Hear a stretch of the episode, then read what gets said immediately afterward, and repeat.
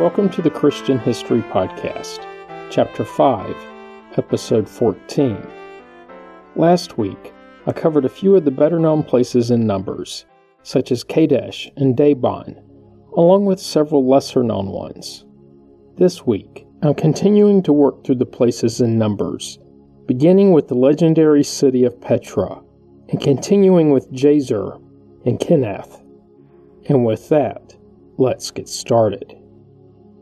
I wrapped up the last episode with the place known as Kadesh, at least the one found in the Book of Numbers. Recall that several historic figures, including Josephus himself, thought that Kadesh was Petra. This ancient city is the former capital of the once great Nabatean kingdom. The kingdom peaked between the 4th century BC and the early 2nd century AD, meaning they were flourishing just south of Jerusalem when Jesus walked in the region. But I'm getting ahead of myself. The first people settled in the area that would become Petra in the 10th century BC. In this area, which is now southern Jordan, it lies in a basin on the eastern slope of the Jebel el Madah mountain in the Araba Valley. Some researchers think that this mountain is the biblical Mount Sinai, but that's a different story for a different day. This places Petra between the Dead Sea and the Gulf of Aqaba, which is at the northern end of the Red Sea. For ages it was known as Rakhmu, just in case you see that word in some sources. Then, sometime around 2000 BC, so before Abraham, apparently farmers settled in the area, in the region just to the north of Petra. Do note that the climate is thought to have been a bit cooler and wetter in this period, like I touched on in Egyptian history. Speaking of Egypt, the city was listed in Egyptian campaign accounts along with the Amarna letters. In these cases, it was referred to as either Pale, Sela, or Seir. Later, Josephus would claim it was part of the Midianite kingdom, on his timeline beginning around 1340 BC. He provided more detail, actually naming five kings and other tidbits. To quote a translation of his writing, Rekum, the city which bears his name, ranks highest in the land of Arabs, and to this day is called by the whole Arabian nation, after the name of its royal founder, Rekami, called Petra by the Greeks. Backing up a bit, the city would be settled by the Nabateans, they started out as one group among nomadic Bedouin tribes that traveled the Arabian desert. They were primarily herders, moving with their herds to wherever they could find pasture and water. Over time, the theory is that they would become familiar with the area around Petra. Like most in the area, as we saw throughout Genesis, when the rain didn't fall, there was a literal fight for survival. Due to its central location, it became a trading center. This was about the only way any civilization in this region could become prosperous. The climate was, well, is semi arid at best, with only about 8 inches, 19 centimeters of rain falling per year. So, profiting from agriculture was off the table. But the geography did offer a few distinct advantages the people would establish an economic center in a canyon, which enclosed the city in essentially a natural fortress. The routes leading to the city are as varied as the geography. From the south, so the Persian Gulf and Red Sea, along with Arabia, caravans would cross what's known as the Plain of Petra, essentially a flat approach that yields an impressive view of the city as a traveler gets close. From the north, they would cross a high plateau, which is flat too. The route from the east was the most challenging, and this was fortuitous as several powerful empires lay east the Babylonians, then the Persians, among others. To get to Petra from there required an approach that leads steeply down a dark, narrow gorge. So narrow that in places it's only 10 feet, about 3 meters wide, in just under a mile or slightly more than a kilometer long. this passage was carved by the Wadi Musa, which I'll get to in a minute. It's at the end of this passage that's found the so called treasury building. It's not actually a treasury building, but instead it's believed to be the mausoleum of Nabatean king Aretas IV from the 1st century AD. You'd recognize it if you saw it, as it's been featured in many films, including the third installment of Indiana Jones. This building, along with many others, was carved directly into the relatively soft red sandstone cliff. And it's from this red sandstone that the city earned its nickname, the Rose City. The sandstone is so soft that it currently bears many bullet holes from the recent assaults by local Bedouins, thinking they could shoot their way to hidden riches. No word on their success. Not far from the treasury at the foot of the mountain is an enormous amphitheater. It appears that the theater was built after several of the tombs were placed there, as it was cut into these sandstone tombs during its construction. The theater is surrounded on almost three sides by sandstone cliffs and other rock formations. But the physical geography wasn't the only advantage afforded to the area. There was also a stream that brought water to the inhabitants, a stream that flowed with enough water that the people were able to create an artificial oasis. Of course, there is a downside to locating near a stream in the desert, and that is when the rain does eventually fall, there are flash floods. Those of you from Arizona and the surrounding states are far too familiar with this concept. Archaeological excavations have uncovered that the Nabateans were able to control the water supply and not just the normal flow. They were also able to control these flash floods by the use of dams, cisterns, and aqueducts, and the ability to, when needed, divert water away. So, when there was not enough, they were able to store it, and when there was too much, they could divert it. A great technology to have when you live in an area that's feast or famine, at least hydrologically. There's even a contingent of archaeologists who believe that the city had carved channels deep within the walls and ground that held ceramic pipes that once fed water for the city, a true water distribution system. Local legend holds that the water system was created by the rod of Moses when he struck the rock to bring forth water for the Israelites. And this story did have some basis, at least in Arab tradition. According to this tradition, it was Petra, not neither Massah nor Meribah, where Moses struck a rock with his staff and water poured out. Also, the same tradition holds that Aaron is buried nearby on Jabal Harun, aka Mount Aaron. Also, the Wadi Musa literally translates to the wide eye of Moses. So, the stream of Moses flows through Petra, through much of the rock. Petra was at the crossroads of trade routes that ran from the Red Sea, the Persian Gulf, and the Mediterranean, and all of the kingdoms and empires that bordered these. While these routes did not pass directly through the canyon, they were close enough that the Nabateans exercised control. It was here that nomadic Arabs would trade with the Egyptians from the southwest, and Assyrians, Israelites, and eventually Romans, all from the north. The Nabateans started out as nomadic Arabs, many of whom settled in the area around Petra, and then developed trading relationships with all of these neighbors. It was this trade that awarded the Nabateans with considerable revenue, and with the revenue came the wealth, which was then invested and stored in Petra. The earliest historic reference, at least so far, and if you don't consider the Kadesh possibility. Anyway, the earliest historic reference to Petra was an unsuccessful attack on the city by Antigonus I in 312 BC. This attack was recorded by various Greek historians. Antigonus, thinking back to all the episodes on Egyptian history, he was one of Alexander the Great's generals. Of course, there will be much more on this part of the history of the region at some point in the future. This attack, like many that followed, was repelled, mostly due to the geography of the city. That, and the Nabateans were accustomed to fighting in the inhospitable climate of the area.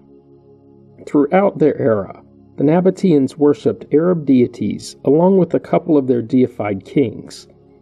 Many statues depicting these kings were carved in the sandstone.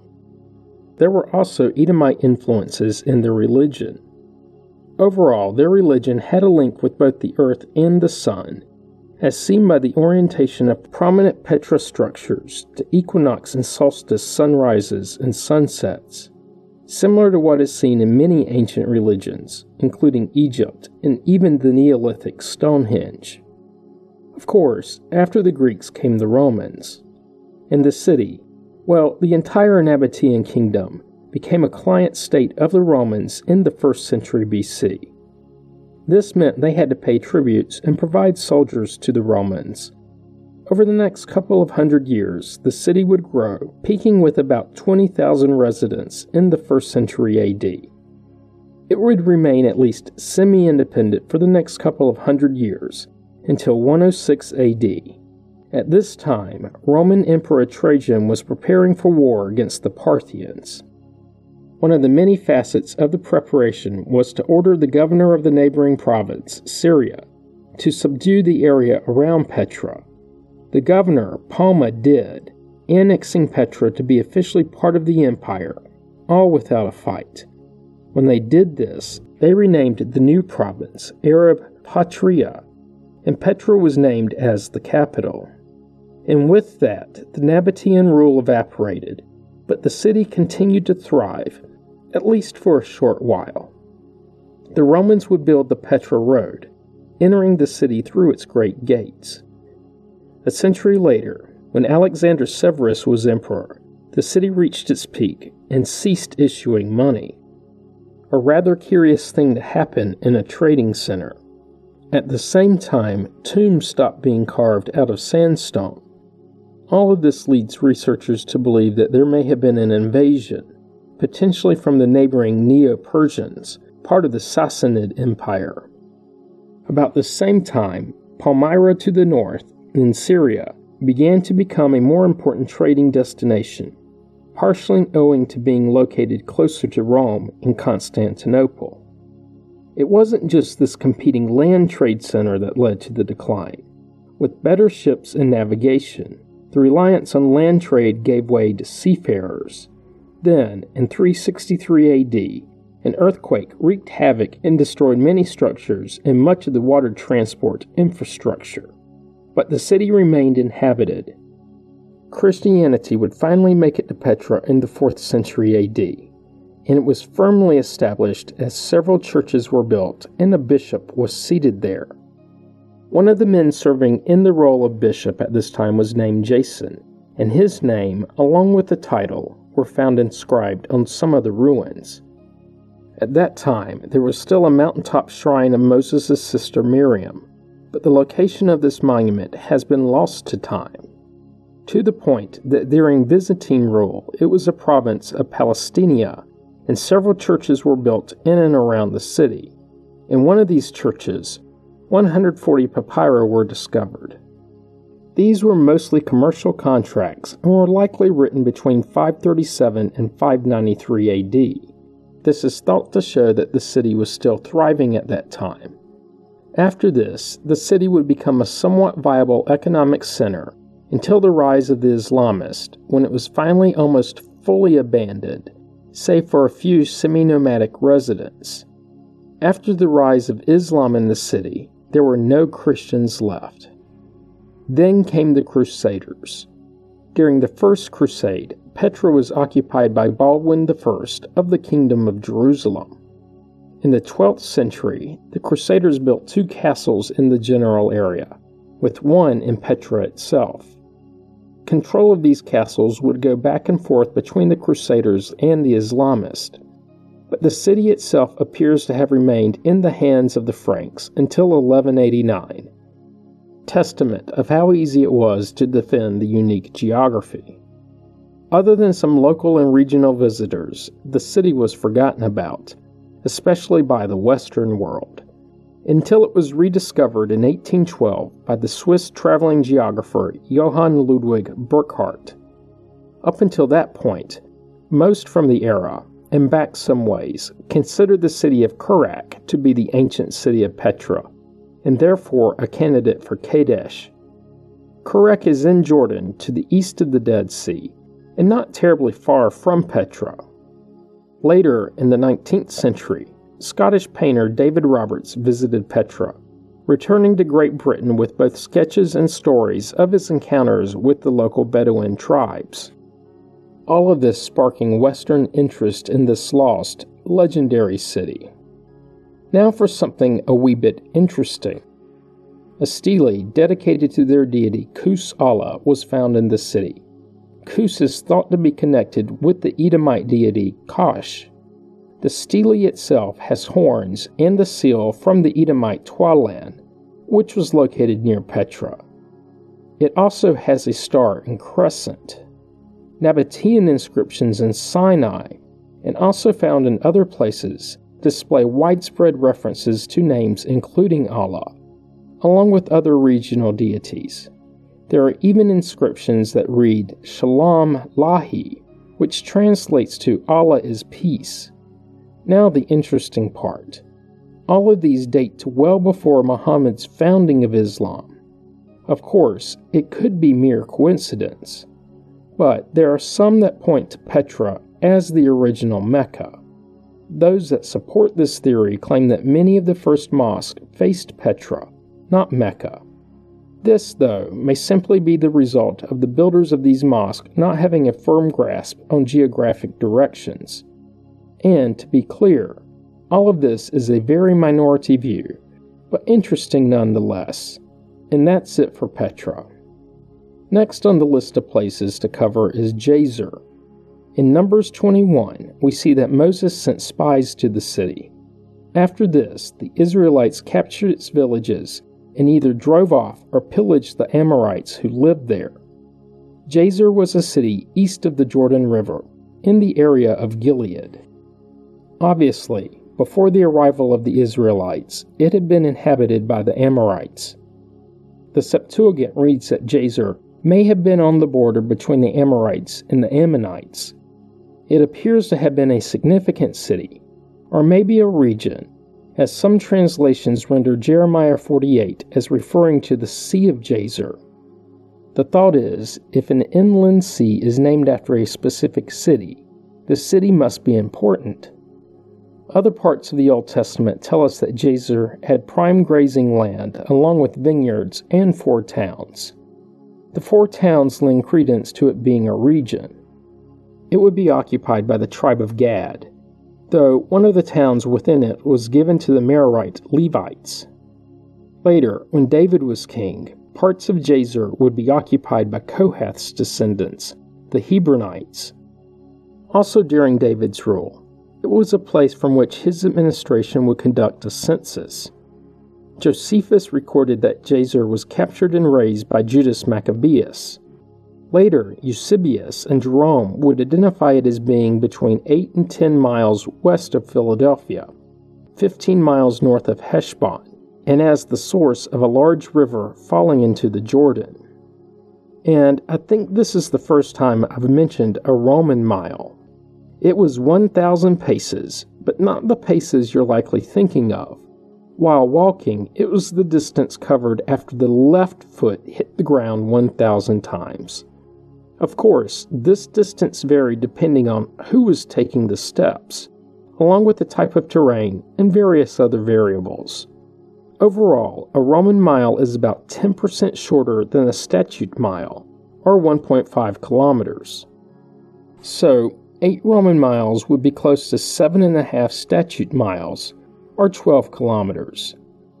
Back to Jazer, if just for a second more. Some modern scholars have identified Jazer with the modern town of Khurbat Sar in western Jordan. And that's it for Jazer. The last place I'll cover this week is Kenath, mentioned in Numbers 32. From the context, it's thought to be on the east bank of the Jordan River. Kenath and its satellite villages were conquered by Nobah, a descendant of Manasseh. After Nobah conquered the city, he renamed it after himself. It likely kept this name for a few hundred years, though later Pliny and Jerome would refer to the town as Kanatha. Modernly, the town is known as Kanawat. This place, no matter which name you choose, is currently a village in Syria. Most people living there today are Druze. The Druze hold Jethro of Midian, Moses' father in law, in high regard, considering him to be the founder of their society. The group's religion is a mixture of Gnosticism, Neoplatonism, Pythagoreanism, and considered by some to be an offshoot of Shia Islam. Enough about them for now. Kanawat is one of the oldest cities in the region. It was possibly mentioned in ancient Egyptian documents dating to the 20th century BC. It may also be in Amarna letters from the 14th century BC. The reason I say may is that these documents refer to specific towns in the general area, but give different names. Other than in Numbers, it gets a single mention in First Chronicles, we're told that Geshur and Aram took the towns of Havoth Jair, Kenath, and its villages, in all 60 towns. The natural conclusion is that if 60 towns were taken, but only two were specifically named, the two that were named likely were the most significant in the region. It was here that the Nabatean Arab forces defeated a Jewish army, and the city would be hotly contested for some time after that. Fast forward a few centuries, and the town was Greek, then Roman. From the time of the rule of the Roman Pompey the Great, around 100 BC, to Trajan, around 100 AD, it was considered a city of the Decapolis. The Decapolis was a group of 10 cities on the eastern frontier of the Roman Empire, in the southeastern Levant in the first centuries BC and AD. They formed a group because of their language, culture, location, and political status, with each functioning as an autonomous city state, but still dependent on Rome. They are sometimes described as a league of cities, although some scholars believe that they were never formally organized as a political unit. Other cities in this group included Damascus, Philadelphia, now known as Amman, Scythopolis, aka Bet Shean in Israel, the only such city west of the Jordan River. More on the Decapolis at a later date. By the time of Herod, so right in the middle of this period, the town was going by the name Kanatha. In the first century AD, it was annexed to the Roman province of Syria, and in the second century it was renamed Septimia Kanatha. At that time, it was made part of the province of Arabia. Later, Christianity took a foothold in the city, and it would become a seat of a bishop. In 637, it was captured by the Islamists, and over the course of 300 years went through a substantial economic decline. This decline would apparently continue through Ottoman control of the city, as late 16th century tax records indicate only 12 Muslim and 5 Christian households, Included in this was a group of settled Bedouins. The decline would continue to the point that the city was completely abandoned between the 17th and 18th centuries. Then, in the early 19th centuries, a community of Druze took up residence, migrating there from southern Lebanon. They would begin to live in many of the stone residences that still stood from the centuries earlier occupation. It also helped that the roads, aqueduct, and amphitheater were still standing and usable. Not to be forgotten, but a temple turned 4th century Christian church was still there. In fact, today most of these are still used to one degree or another. In total, when the Druze arrived, there were only five to six families. Further Druze migration would occur later in the 19th century as a result of a Lebanese civil war. Fostering the increase in Druze population was that the city began to be viewed as a religious and political center for that religion. And that's it for Kenath, turn Nobah, turn Kanatha, turn Kanawat. And a good stopping point for this week's episode. Join me next week when I'll continue working my way through the places found in Numbers, You don't want to miss it. Comments and questions can be sent to comments at ChristianHistoryPodcast.com. As always, you can find information about the podcast on the internet at ChristianHistoryPodcast.com. This week, help others to find the podcast by leaving a positive review on iTunes. You can find the Facebook page by searching the phrase Christian History Podcast as three separate words. Once there, be sure to like the page so that it's easier to find later. Finally, if you're enjoying the podcast, subscribe so you get the episodes as soon as they are released and you don't miss out. Thanks for listening and have a great